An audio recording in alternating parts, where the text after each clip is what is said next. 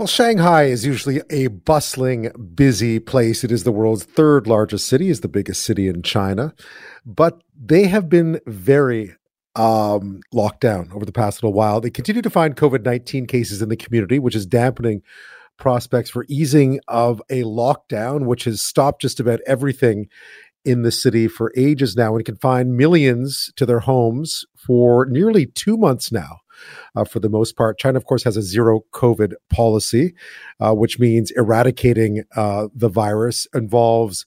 Uh, very punitive measures to try to make sure that it doesn't spread, including uh, areas where people are brought to if they do test positive. And they keep trying to bring it down to no reported cases for three straight days, three consecutive days of zero community transmission, so they can ease restrictions. Well, they got to, um, there were none on Tuesday, or there was one reported Tuesday, but two on Wednesday, I gather. So the timeline needs to be reset all that to say that it has been a very tough time to live in Shanghai. Cameron Wilson has been there for more than 15 years working in communications. He spent the last 56 days under lockdown for most of it, uh, forbidden from leaving his apartment um, except to pick up food deliveries. Cameron Wilson joins us now from Shanghai. Uh, Cameron, I know when you this first started, people were being told it was going to be a few days, maybe a week, and here we are. Yeah, we were told it was going to be 48 hours, but um, we passed the 48 day mark uh, over a week ago, so it's it's really starting to drag on.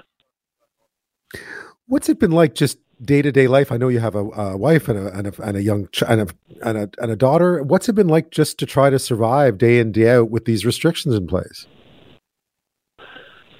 I mean, I think it's you go through different phases. In the beginning, uh, because we went through lockdown two years ago, uh, when the pandemic first started, the lockdown two years ago was actually quite normal. Well, it was actually quite, uh, how to say, loose. Uh, you could go outside, you could go to the shops, you could buy food, um, and it was it wasn't a very strict lockdown. So we assumed it was going to be something similar, but unfortunately, it's turned out to be a lot different. Um, so we've been stuck inside for for over 50 days with only really minimal trips outside. Um, that's really difficult to keep up your spirits. But um, yeah, it's just really really boring. That's that's the best way to describe it. Yeah, I mean, I mean, it does sound a bit like being incarcerated in some ways, where you're, con- you know, when you're confined. What is it like? I mean, what? How does it work? You're, I, I, I've just heard anecdotally that you know, if you're living in a com- in a compound, which many people do in China, and, and where I did, um, that if you have a lot of people in one place, if someone tests positive, it sort of starts over again. It, how how does it work in terms of keeping you at home? How often do you get tested? What's uh, what's that like? It's a pretty tedious process, to be frank. Um, we've been tested uh, three times in the last four days. Um, basically, you sit in your apartment most of the time, and then there'll be someone outside like a bullhorn who can call your name, call call your apartment number rather, and everyone goes goes downstairs, gets tested. Um, and overall, Shanghai is kind of divided up into different areas. It's kind of gridded off. So if there's no infections in your grid, in theory, then your compound or your your residence will be, or the, the, your um, your residential compound will be unlocked and you can go out. Uh, but a lot of compounds have reached that, they've reached that condition, but for some reason they're still not being released. So the problem becomes you start to kind of it feels like it's a, a sense like it's endless and it's never going to stop. So that's makes it difficult to keep your morale up. How do you get food? Like, how do you eat? How, how does that work? Um, it's been difficult food. Um, now, it's the food situation is good because there's plenty of delivery drivers available now. But a few weeks ago, it wasn't like that. A few weeks ago, we were literally worrying about where our next meal was going to come from. Uh, when my wife was really stressed out, uh, she was, you know, on her mobile phone using all the apps, trying to order deliveries. Uh, every other hour, she's always checking, but it was just so difficult to get any food to arrive because there was there was hardly any delivery drivers. Um, so the government actually gave uh, handouts of food and they continue to do that every week or so. But to be honest, the quality of, of this food is is uh, leaves something to be desired. What about things like schooling, um, entertainment? I, I, guess, and, and even uh, well, you can't leave, right? Other than to pick up food. Yeah, I mean, I've I've got a daughter. She's six, and um, it's really difficult for kids. They've obviously they're, they're young, they're full of energy, uh, they need to run about. Um, all the all the students in Shanghai are doing online classes, which is obviously not ideal, but it's better than nothing.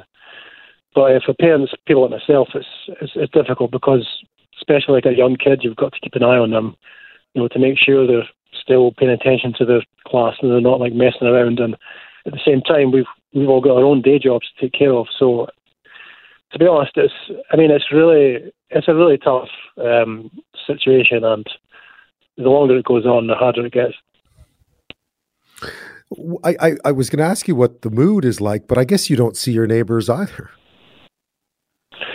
We do see our neighbours um, in the passing. Um, I mean, Chinese people are pretty social. They typically complain less than Westerners, and they would take a lot more.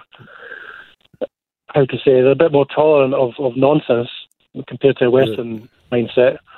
But even Chinese, I think, are beginning to reach their limit. Um, there's been some angry scenes in the compound. There's been um, residents been shouting at the health workers. There's been some, you know, some, some pretty forthright language exchanged. Some people are complaining about all the constant tests and saying they don't, don't want to do it anymore and so on and so forth. But generally, things things are still continuing in a functional way, but it's it's getting harder and harder. Um, do you have any hope that this is going to end soon? I mean, I was speaking to someone, uh, a Ukrainian woman who actually tested positive, so she ended up in one of those um, isolation areas, sort of those those big hospitals yeah. they have at the convention center. Um, do you have any hope that this and this was ages ago this was like 30 days ago. Do you have any hope that this is going to end soon? Is there any light on the horizon at all? They say that the as they describe it the zero transmissions in society statistic is apparently is close to zero. But unfortunately in this whole lockdown we've reached numerous points where we've been led to believe that it was going to end soon but then something happened and it didn't. So that just adds to the, the sense of hopelessness that we have. And, and to be really honest with you, I kind of stopped looking at official announcements because they just don't really mean anything anymore. It's, it's you know, it's like I, I will get out. I'll believe I'm out when I'm out and I'm walking around outside. That's the way I'm looking at it. Uh, and it's not. I mean, it's it's not easy to. It's not easy to face the fact that you don't have like a particularly solid date or an idea of when you might be released, but I think that's just the reality of it. So I just choose to just just uh, face up to it. I mean, I've spent time in Shanghai. It's a it's a fantastic place, and and I, I gather you you love the place, or you wouldn't have settled down there. Um, yeah. Are you are you are, has it changed your attitude at all about about? I mean, the zero COVID policy has proven now to be a, to be a really tough slog uh, because of Omicron, and it feels like I mean the WHO was out this week criticizing it because of Omicron and the and the just the sheer weight of these lockdowns on people like yourselves, many the millions of families in Shanghai.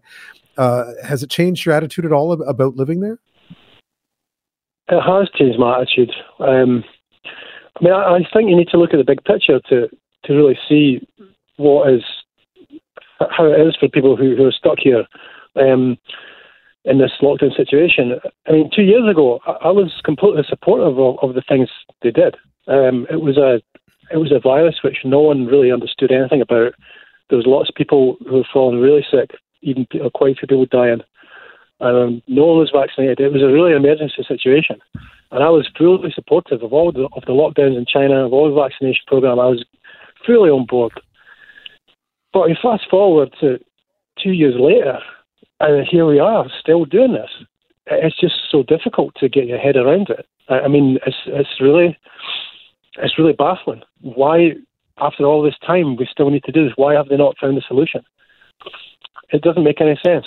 Um, so, from that point of view, it's caused me to kind of lose a lot of confidence in you know in the way the place is managed. Um, and some of the things I've seen on social media and also heard of things have happened to people I know for example, people have been taken away to really, really terrible conditions in isolation centres. People separate from their kids. People's the latest thing now is if there's someone in your building tests positive, then the whole building is taken away to an isolation centre. And then they come into your apartment and they spray bleach over everything uh, with no regard for your valuables, your personal items, all kinds of stuff like this. It, it feels like it just feels too much, and um, I don't want to really accept this in the long term. Have you felt at least protected from the virus? No, no, I'm not worried about the virus at all. I'm, I'm more, I'm more worried about being taken away to uh, an isolation centre, which would, even if the conditions aren't bad, I just don't want to be. It's basically been equivalent of being taken to jail. I mean, you're taken away from your apartment and you're locked. You're stuck in a place for like a few weeks until you start testing negative again. The actual, the actual uh, fear of the virus, I think for the vast majority of people in Shanghai is is, is minimal we actually, as I mentioned, we did interview someone, and she'd been there for tw- I think twenty three or twenty four days, um, and was not wasn't given any any clear indications of when or how she'd be able to get out, regardless of how many times she tested positive. Um, uh, just as a as a final, I mean, how do you get through just the evenings, and that you just plan things out? Do you sort of have a routine that you've now established, and that's what you stick to? Well, I would say my personal circumstances are are fortunate because my wife's Chinese and her parents-in-law live in the same building, not the same apartment. Oh, great! Um, you know, I have a really good relationship with them.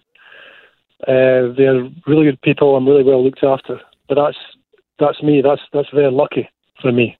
Uh, if you're for other other individuals, their you know their personal circumstances might be really different. They might be the, the relationship might not be very smooth. Uh, they may have other issues at home.